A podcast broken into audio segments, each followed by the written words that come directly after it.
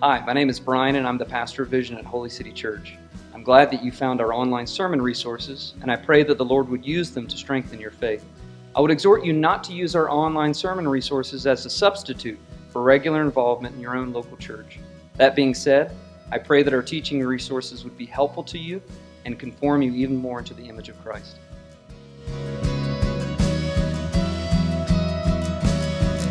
Matthew chapter 1, verses 1 through 25.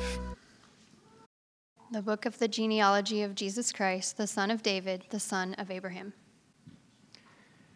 Abraham was the father of Isaac, and Isaac the father of Jacob, and Jacob the father of Judah and his brothers, and Judah the father of Perez and Zerah by Tamar, and Perez the father of Hezron, and Hezron the father of Ram, and Ram the father of Amminadab, and Amminadab the father of Nahshon, and Nahshon the father of Salmon, and Salmon the father of Boaz by Rahab, and Boaz the father of Obed by Ruth, and Obed the father of Jesse, and Jesse the father of David the king. And David was the father of Solomon by the wife of Uriah, and Solomon the father of Rehoboam, and Rehoboam the father of Abijah, and Abijah the father of Asaph, and Asaph the father of Jehoshaphat, and Jehoshaphat the father of Joram, and Joram the father of Uzziah, and Uzziah the father of Jotham, and Jotham the father of Ahaz, and Ahaz the father of Hezekiah, and Hezekiah the father of Manasseh, and Manasseh the father of Amos, and Amos the father of Josiah, and Josiah the father of Jeconiah, and his brothers at the time of the deportation to Babylon. And after the deportation to Babylon, Jeconiah was the father of Shealtiel, and Shealtiel the father of Zerubbabel, and Zerubbabel the father of Abiud, and Abiud the father of Eliakim, and Eliakim the father of Azar, and Azar the father of Zadok, and Zadok the father of Achim, and Achim the father of Eliud, and Eliud the father of Eleazar, and Eleazar the father of Mathan, and Mathan the father of Jacob, and Jacob the father of Joseph, the husband of Mary, of whom Jesus was born, who is called Christ. So all the generations from Abraham to David were 14 generations, and from David to the deportation to Babylon, 14 generations, and from the deportation to Babylon to the Christ, 14 generations. Now the birth of Jesus Christ took place in this way. When his mother Mary had been betrothed to Joseph, before they came together, she was found to be with child from the Holy Spirit. And her husband Joseph, being a just man and unwilling to put her to shame, resolved to divorce her quietly. But as he considered these things, behold, an angel of the Lord appeared to him in a dream, saying, "Joseph, son of David, do not fear to take Mary as your wife, for that which is conceived in her is from the Holy Spirit. She will bear a son, and you shall call his name Jesus, for he will save his people from their sins." And all this took place to fulfill what the Lord had spoken by the prophet. "Behold, the virgin shall conceive and bear a son, and they shall call his name Emmanuel," which means God with us. When Joseph woke from sleep, he did as the angel of the Lord commanded him. He took his wife, but he knew her not until she had given birth to a son, and he called his name Jesus. I recently revisited some marriage material that Becca and I enjoyed in our first year of marriage. You know, you do the premarital counseling, and then you do, hey, you just got married, so here's some more counseling. I remember going through this material with a group of people from our church back in Minnesota. It was beneficial for me to be reminded of those lessons and remember, glorious, how much the Lord has matured us since 2006, particularly me. I had a lot of growing up to do, and if you think that this guy that you see, that you know, had a lot of growing up to do, oh my goodness, there was a lot to do in 2006. But the Lord in his kindness used lessons from Scripture and that church to help us grow, and in his kindness he's helped us. But it was good to revisit those lessons and to think about those important teachings that helped my marriage back then, But I found that revisiting those marriage principles, that there was a lot of wise counsel for my other relationships. It wasn't just my wife that I need wisdom and knowing how to relate to, it's others as well. And not only other people, but I found that some of these principles from this material was helpful in how we relate to the scriptures themselves.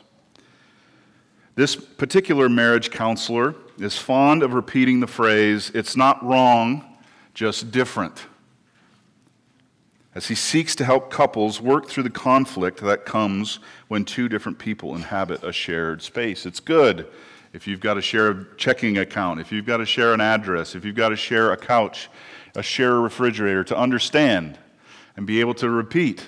It's not wrong, it's just different. He's also prone to repeat the necessity of assuming that your spouse means well, even when they do something bothersome. Some of you can think back to the first year of your marriage, and I think all of us would say, yeah, that was a lesson to learn.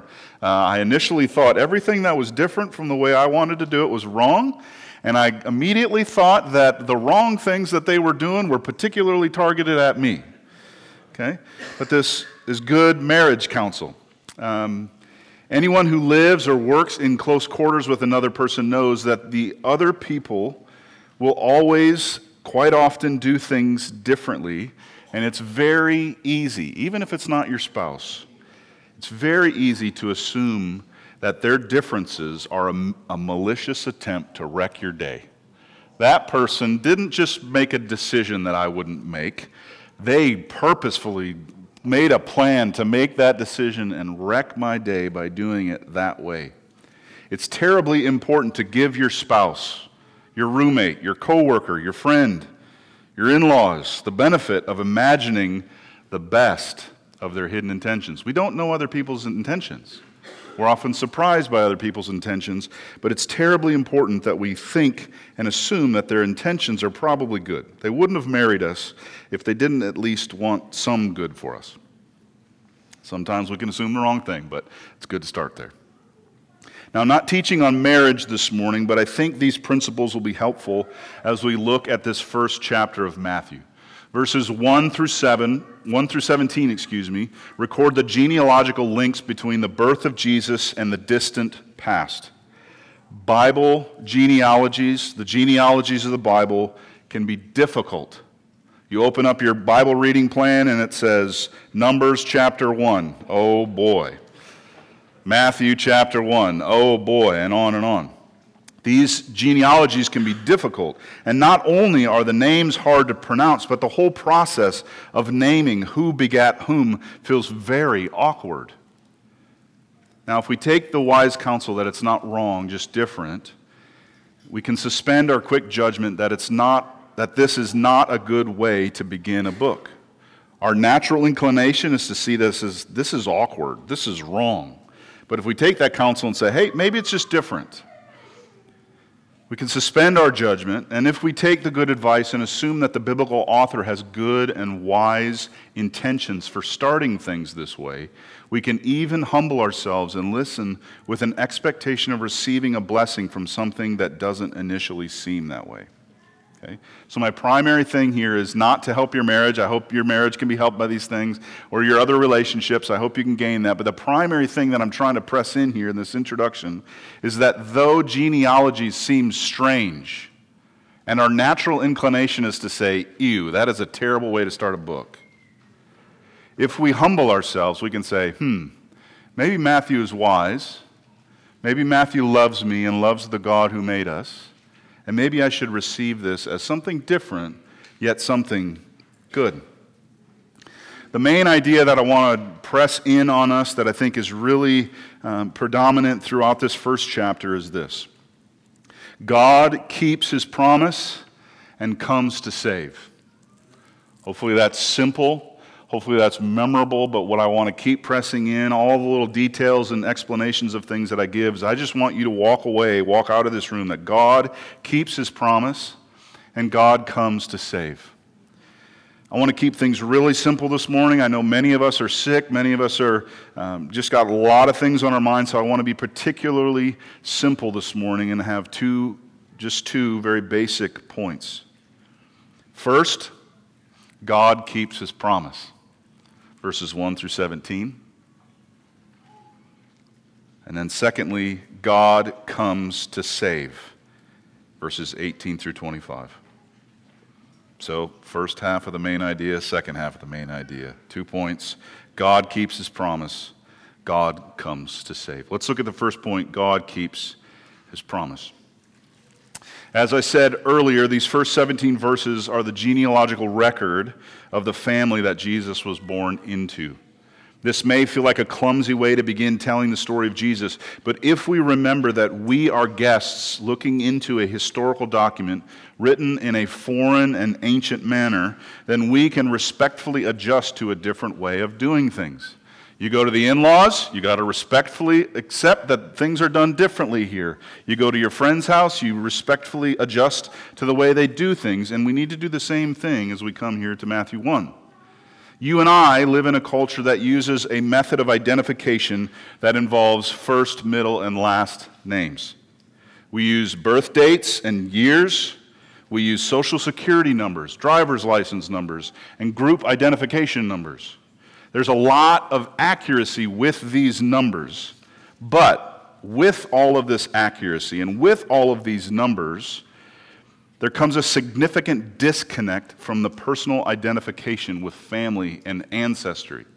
Everything to get at me or to get at you is tied to a number, and those numbers are very efficient and solitary, but those numbers...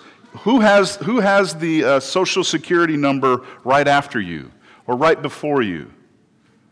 If you're twins, maybe that's the way it works out. I don't know. But I don't know who has the group ID number right after me. There's no connection to anything else. There's just this solitary numbering system.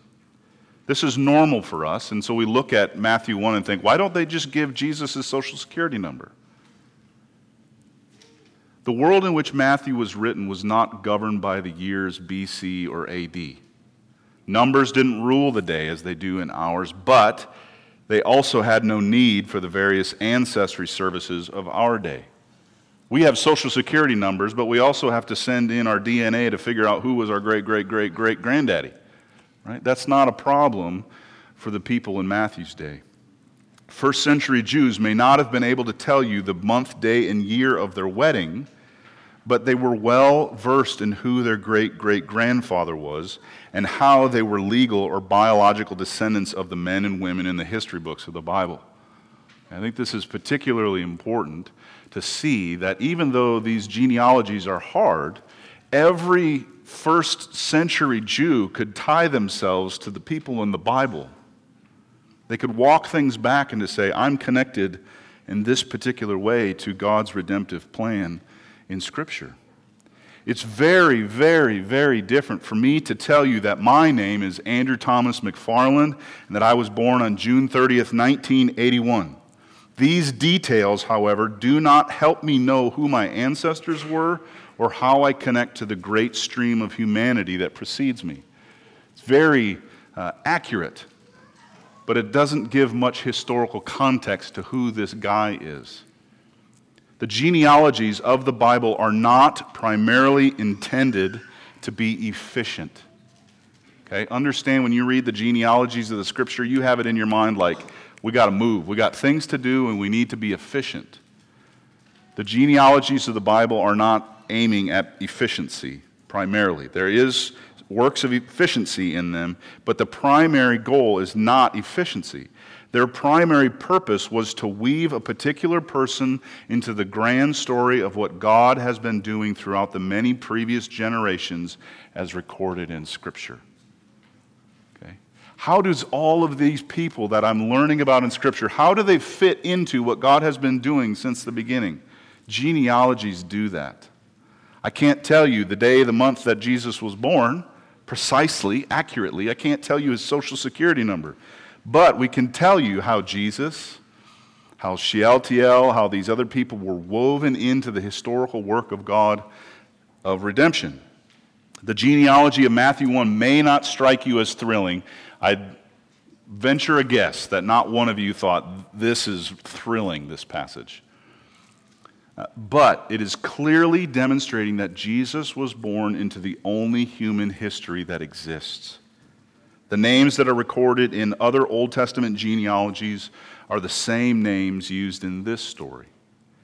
Matthew did not set out to write a fable or a myth. His writing is not a fictional novel intended to entertain a paying audience. Matthew wants us to see Jesus as woven into God's redeeming work in the Old Testament and not an invention unhitched from it. So, why do we got to read all these names? It's difficult, it's hard, but understand the accomplishment of reading these names and these genealogies puts Jesus right in the midst of history. It weaves Jesus right into everything that God was doing in the Old Testament. It puts Jesus right in the mix of actual human histories. Does it feel like you're reading some sort of legal document? Excellent. That's the way it's supposed to feel. You're supposed to feel a sense that Jesus, these are the legal documents that belong to Jesus. Though this way of showing the historical setting in which a person is born doesn't aim at efficiency, Matthew does skip a number of generations along the way. If you were to hold this genealogy with other genealogies, you would see that they aren't exactly one for one, but what is going on here is that he's showing that Jesus is woven into these things. Matthew skips a number of generations along the way, and he isn't aiming to tell us every one of Jesus' ancestors, but he is showing how Jesus is a legal descendant of certain ancestors that are particularly important. So, does Matthew say all of the generations and all of the ancestors throughout the history of Jesus? No. But it's clear that Jesus is woven into this history and connected to particular individuals in God's redemptive history. Verse 1 highlights these important figures. Now remember, there's a couple of important figures that you've got to know that Matthew wants us to see Jesus legally connected to. And these particular figures are highlighted in verse 1. Verse 1 serves to show that Matthew is doing more than simply showing Jesus to be an actual figure in history. Jesus is a figure in history, that should be clear, but something greater and more is being done. Matthew writes in verse 1, "This is the book of the genealogy of Jesus Christ, the son of David, the son of Abraham." We'll look more closely at this identity marker of Christ in the second point, but here in this first point, I want to pay particular attention to what Matthew is saying about Jesus being a son of David and a son of Abraham. Why does that matter? Verses 2 through 6 move from Abraham down through Isaac and Jacob, through Judah and David's father Jesse. This section surprises us with the names of three Gentile women, Tamar, Rahab, and Ruth. Each of these women have their story told in Scripture, and we learn that God was pleased to knit his redeeming work together with sinful women, repenting women, and women who were willing to trust God in very desperate situations. This is one of those places where you get rewarded if you read your Old Testament. You can say, yeah, I know a whole lot more about Rahab than just her name. This section isn't ultimately about the individuals recorded, but about a specific promise made to Abraham. Okay? So all of these names might lead us, what is this name? Who is this person? The point isn't to get so focused on any one of these individuals other than Abraham. The primary focus should be on Abraham. Why should we be focusing on Abraham? Well, in Genesis 12, verses 1 through 3, we read this. The Lord said to Abraham, "Go from your country and your kindred and your father's house to the land that I will show you. And I will make of you a great nation, and I will bless you and make your name great so that you will be a blessing. I will bless those who bless you, and him who dishonors you I will curse. And in you all the families of the earth shall be blessed." This promise to make a great nation of Abraham that blesses all the families of the earth was deeply doubted as Abraham and his wife were physically incapable of reproducing. Abraham doubted God.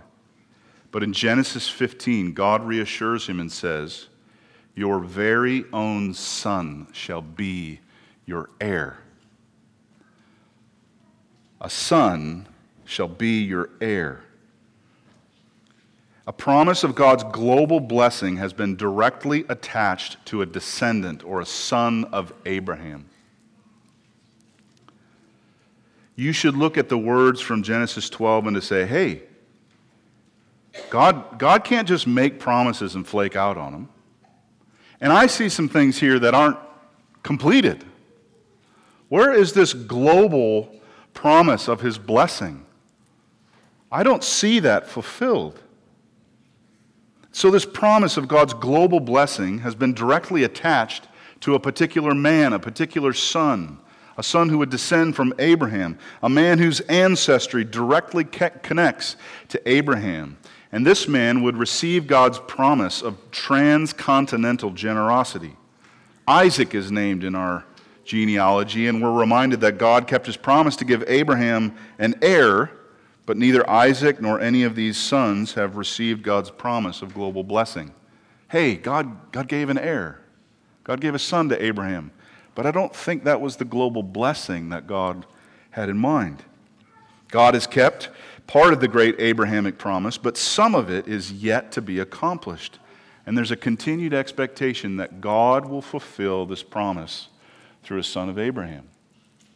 So even in this genealogy, as we read about sons of Abraham, we're looking at them and we're saying, that wasn't the son who received that great promise.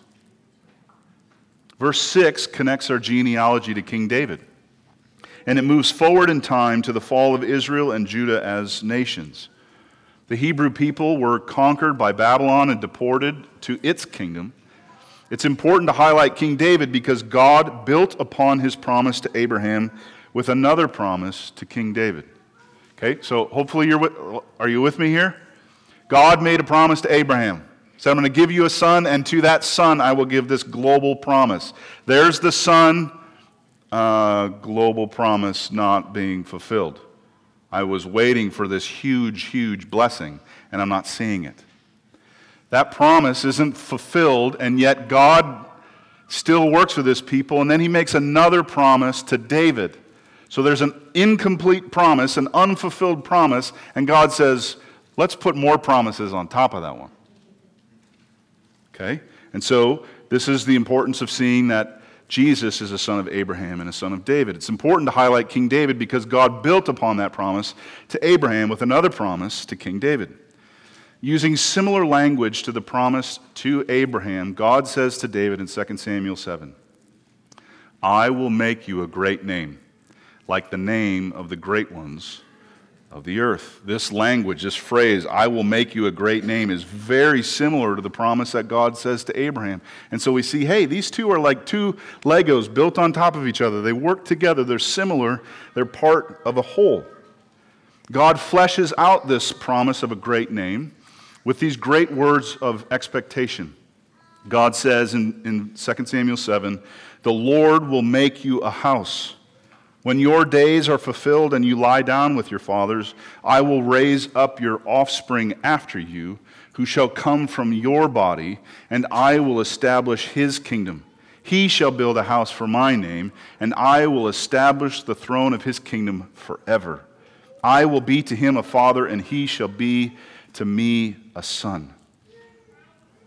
The promise of God's global blessing through a son of Abraham has now combined with a promise of a never-ending kingship through a son of David.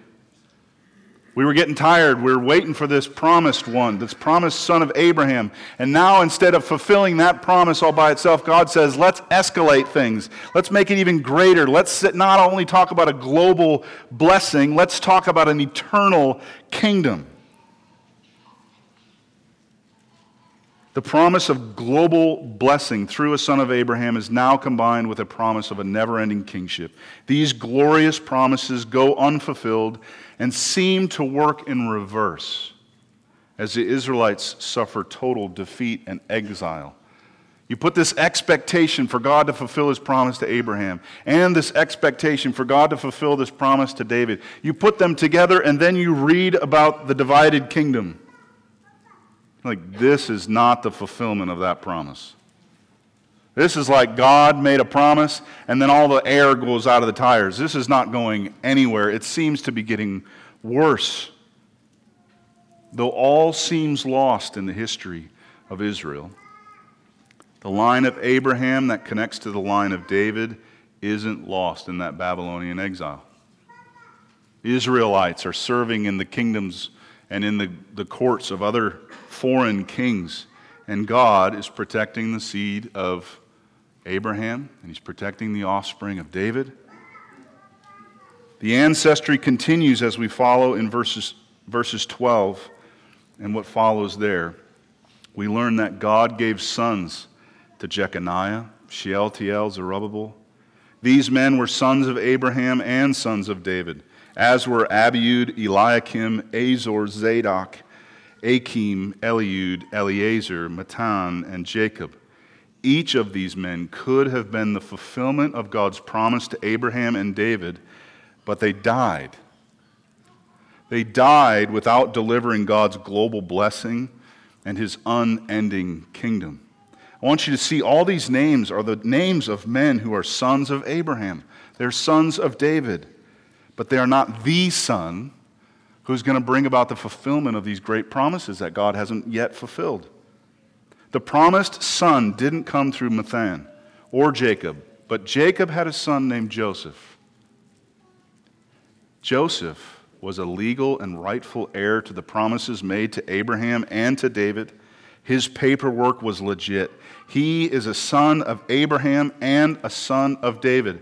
But as soon as we find out about Joseph, we learn that he's betrothed to a woman named Mary, and Mary would give birth to Jesus. And Jesus is the central figure of this story. Verse 17 pulls all of the important information back together and says, hey, if you fell asleep through all that long list of names, here's the important stuff. Abraham, David, these are promise-receiving ancestors. This line has survived the great deportation to Babylon. And then this great line from Abraham through David is now connecting to Jesus, who will be called the Christ. Okay, deep breath, everybody. With all of these names, it's easy to get distracted. But as this family line works its way through the chronology of the Old Testament, we see a clear readiness for God to keep his promises to Abraham and David. Promises of global blessing and promises of an eternal kingdom of peace and prosperity. Decades and generations, major events and millennia pass, and God still hasn't fulfilled his promises to Abraham and David. Doubters have given up hope, while the faithful still cling to God, even though it seems he is not going to be keeping his promises. There's a lot of time that passes between Abraham and Joseph. A lot of time. And there's that deep sense, is God going to keep his word on this? I've been waiting for the fulfillment of these promises. We might feel the weight of boredom as we read through this and the other biblical genealogies, but the point here is that though life endures without God fulfilling his promises, he has not forgotten, nor will he allow the descendants he intends to bless to be destroyed. Hear me. You might be bored looking at all these names. You might be frustrated at why I decide to teach on this, right? But the point should just be abundantly clear that though we are bored, though so much time has passed, God has not forgotten his promises. Anybody ever feel like God could hurry up a little bit? Anybody in the room feel like they need to be reminded that God keeps his promises? God will not allow the line of Abraham, the line of David to be destroyed. God will protect his promises and God will keep his promises. Generation after generation, God preserved the sinful and idolatrous sons of Abraham. Selfishness, incest, prostitution, desperately poor Gentile widows, adultery, murder, idolatry, and child sacrifice stained this heritage of the son of Abraham and the son of David. But hear me, no wickedness could keep God from fulfilling his promises. This list of people in Matthew 1, verses 1 through 17, are not ideal individuals. To say it politely, there are some PG-13 stories connected to this lineage. But listen, the wickedness of man would not stop God from doing his will. God is going to keep his promises regardless of what man does. God and his promises cannot be stopped. In Jesus, a legal heir to the promises to Abraham and to David has come. If you're feeling bored and you've given up on the promises of God, I just want to shake you. Listen, anticipation, long-standing promises that we're waiting for. Oh, son of Abraham, son of David, this could be the one. As you and I consider this great reality that God kept his promise and that God keeps his promise, we would do well to rejoice. Some of you did precisely what I think God wants all of us to do in some way. When I say God keeps his promises, you said amen. You smiled. And I simply want to apply Genesis 1 to you, this long list of names, and say, God keeps his promises. And I hope that you might find it in yourself, the ability to smile. The ability to rejoice, the ability to say, all of the junk I have planned for this afternoon is still there, but guess what? I know that God keeps his promises. And that changes all of it. God keeps his promises. I want you to rejoice, saints. Great and glorious promises coming into fulfillment through a son that generation after generation longed to see. We get the pleasure of knowing the name and the identity of this son, and this is something many, many generations never got to enjoy. Look at those names. Those were long lives that were lived. Evidently, I'm not the son of Abraham that was promised global generosity. Evidently, I'm not the son of David who's going to sit on the throne forever and ever and ever. Evidently, Jesus is the one. Repetition, failure, strike, home run. Jesus is the son of Abraham. Jesus is the son of David, and he is the one who fulfills the promises. Saints, generations have lived and died and never got to know the name of Jesus, but you know the name of Jesus. We ought to rejoice, but we also ought to be strengthened to wait with faith. If God kept his promise through many trials and many years, you and I also should have certainty that God will keep his promises that he has yet to fulfill. Rejoice, I know the name of Jesus. This is good. But guess what? Monday's going to roll around.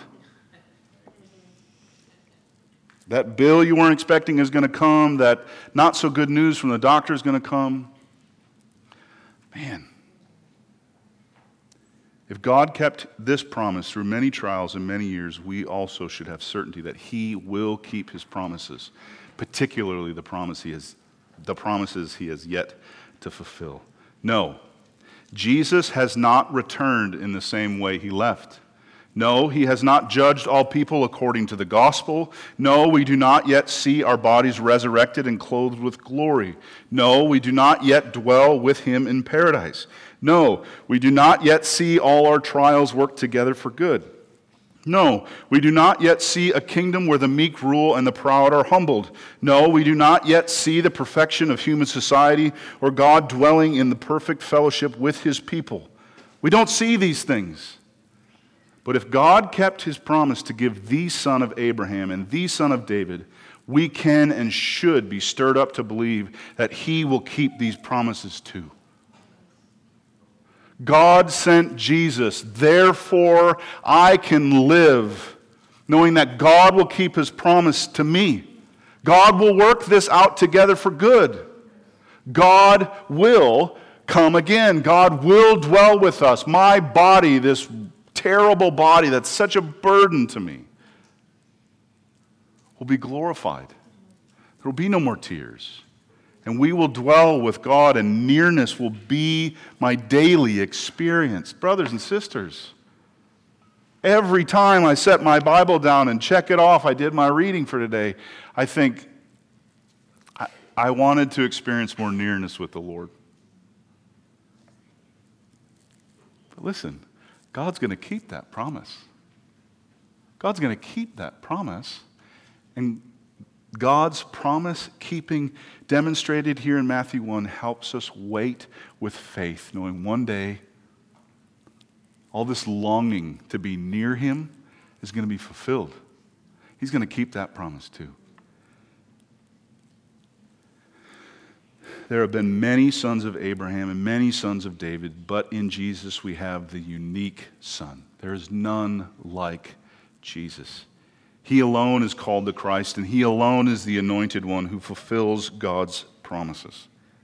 In Matthew 1, verse 18, Matthew zooms in on Jesus and helps us see how Jesus fulfills the promises of God. 1 through 17 helps us see that Jesus, through Joseph, is a son of Abraham and a son of David. And in verse 18 and following, we see how Jesus fulfills those great promises. So let's look at our second point. God comes to save.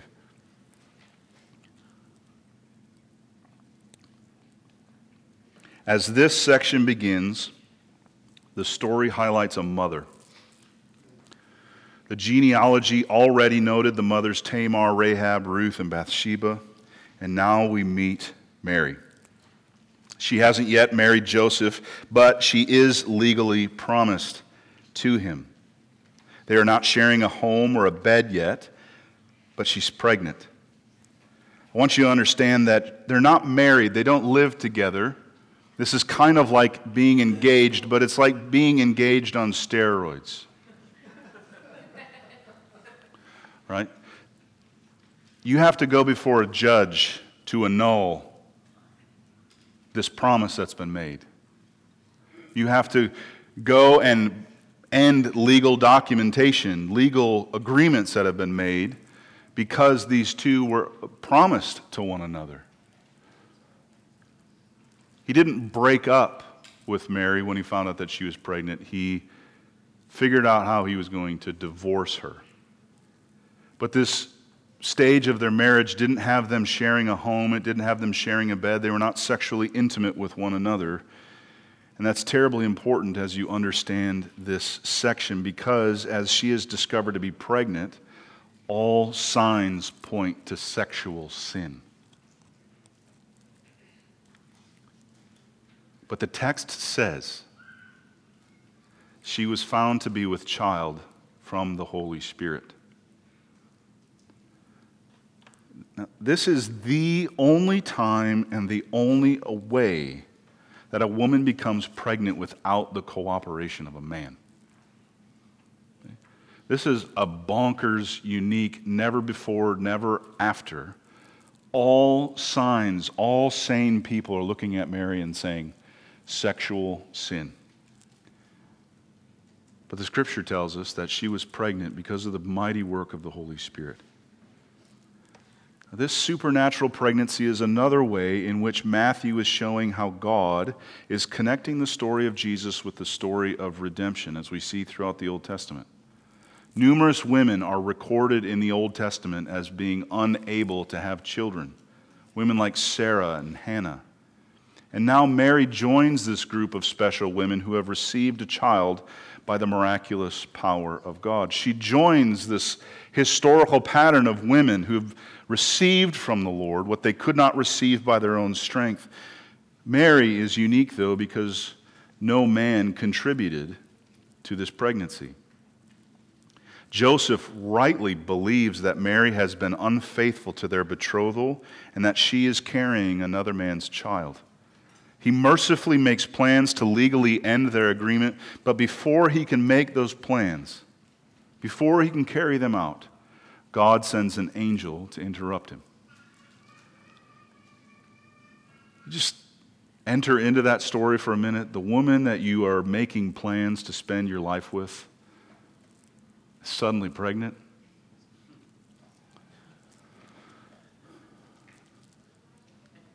Schedule changes a little bit. Your plans, what you've been working for, changes a little bit. But before Joseph could get to the courts or get to the gates of the city to make his plans, to fulfill his breaking, his ending his relationship with Mary, an angel comes to him in his sleep and says, "Joseph, son of David, do not fear to take Mary as your wife, for that which is conceived in her is from the Holy Spirit. She will bear a son, and you shall call his name Jesus, for he will save his people from their sins." I've had some messed up dreams. None of them helpful like this.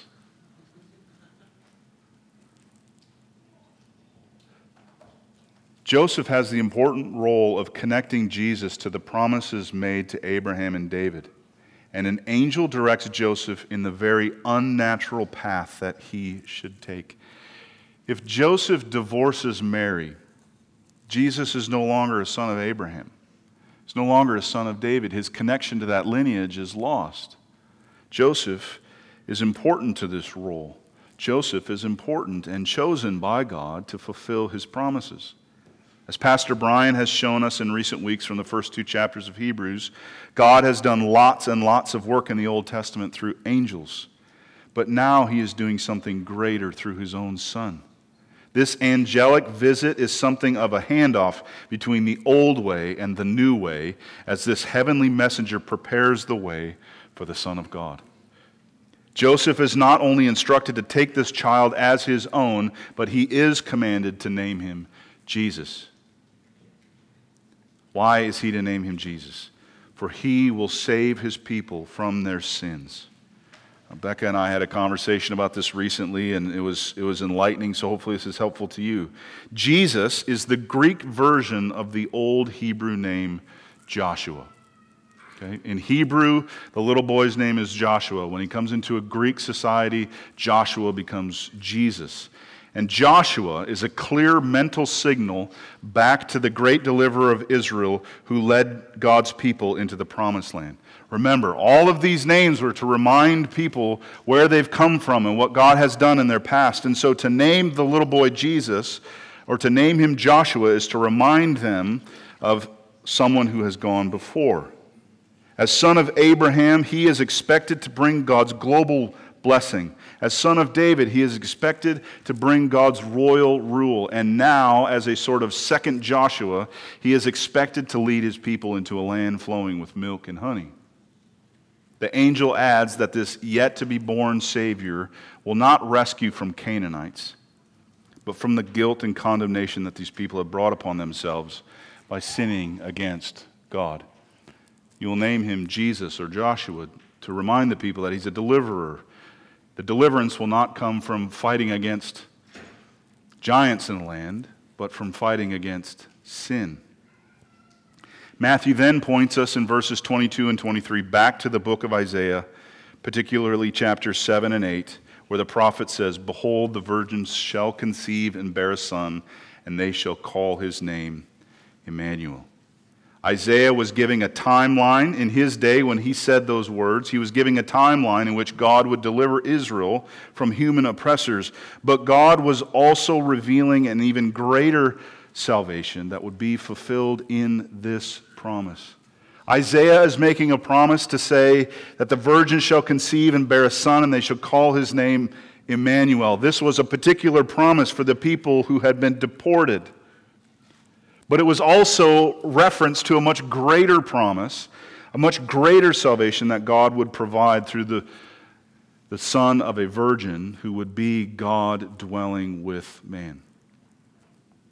As God directs Mary and Joseph in their respective roles in bringing God's Son into the world, Matthew wants us to see that God is not only fulfilling his promises, but is providing a greater salvation than could have been imagined in those promises. I want you to see that Jesus, being the son of Abraham, being the son of David, is God keeping his promises. But in keeping those promises, those great and awesome promises, God was providing a salvation that was greater than anybody could have imagined.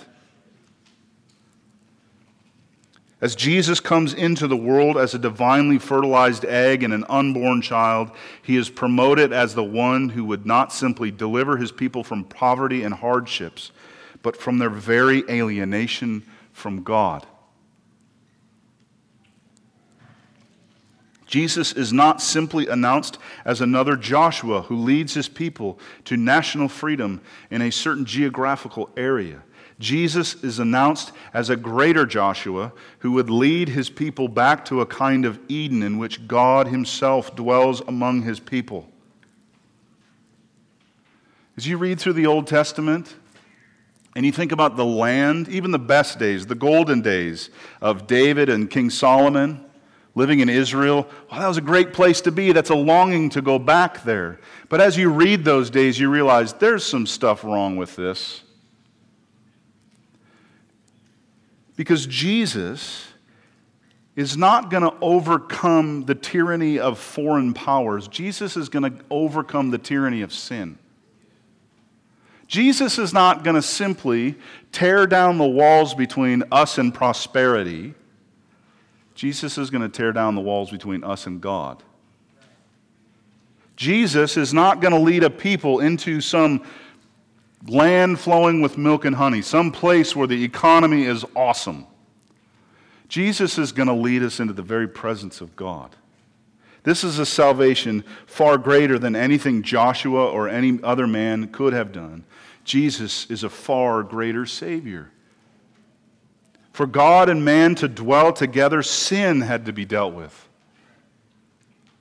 The Pharisees that wanted Jesus to deliver them from Roman oppression wanted a good thing. We want to have our own land back. We want to have our own boundaries back. We want to have our own rules and way of living. That's not a bad thing. But Jesus came to give something better. Roman occupation was certainly unpleasant, but Jesus came to deal with a greater problem, that being sin.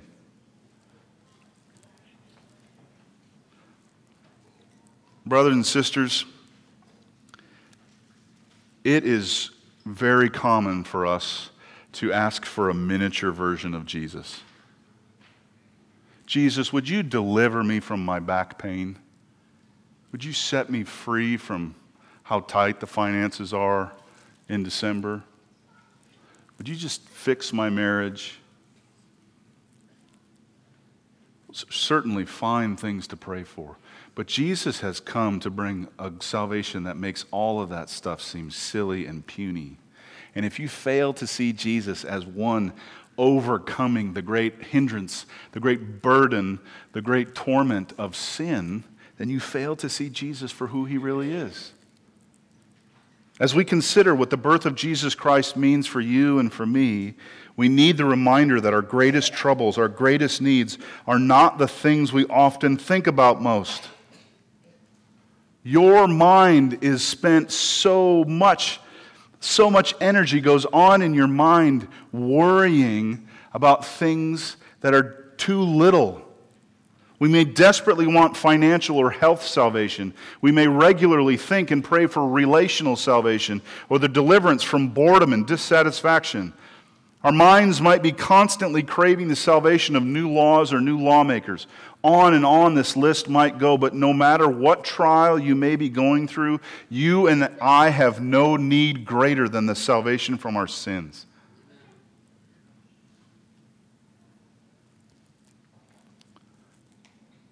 The guilt we've earned by breaking God's law and the good and just response that God owes to rebels like us makes all of our troubles shrink into the background.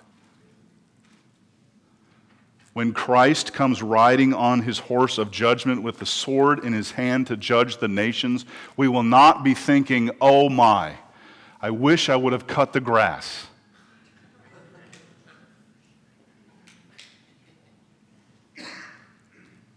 You have no greater burden than your burden of sin. Your guilt before God, holy and just and righteous, is greater than anything else that you may spend your thoughts on. Your burden of sin, you are a guilty sinner before God in your own strength, and God owes you judgment. If God is good, he owes you eternal condemnation. You have rebelled against an eternal and good God. God owes you. This great and terrible threat of our sinfulness stands ready to damn us all to an eternal hell. But Christmas reminds us that God the Son came to be our Savior. Can Jesus fix your marriage? Absolutely. But can Jesus fix your guilt problem? Yes, and Christ alone. Jesus lived the perfectly obedient life that we should have lived, and he died the horrific death that we deserve. He did all of this so that he might redeem a people for himself, a people who didn't deserve it and were more desperate for it than they could ever realize. In Christ, God was keeping his promise to Abraham, his promise to David, and was fulfilling his gracious and eternal plan to save sinners and to dwell with them as their God. Church, it is my prayer that of all the burdens you carry today, you will know that the burden of your sins is greater. And it is my prayer that you will know that Jesus is your Savior. It is my prayer that you, if you are a Christian, will sense a great relief today. My guilt, my debts before a holy God have been dealt with. The rest of it's just little annoyances. It is my prayer that you will see that in the pregnancy of Mary, God was providing the great gift of his own presence. You may not understand it. You may not see it, you may not believe it, but the best gift you could ever dream of would be sour if God wasn't present.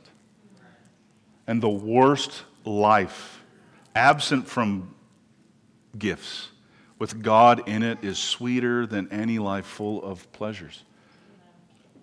For God to provide his own presence is to provide the best thing that God ever could provide. Beloved, God kept his promises, and he will keep his promises to us. He came to save, and he will surely come again to complete our salvation.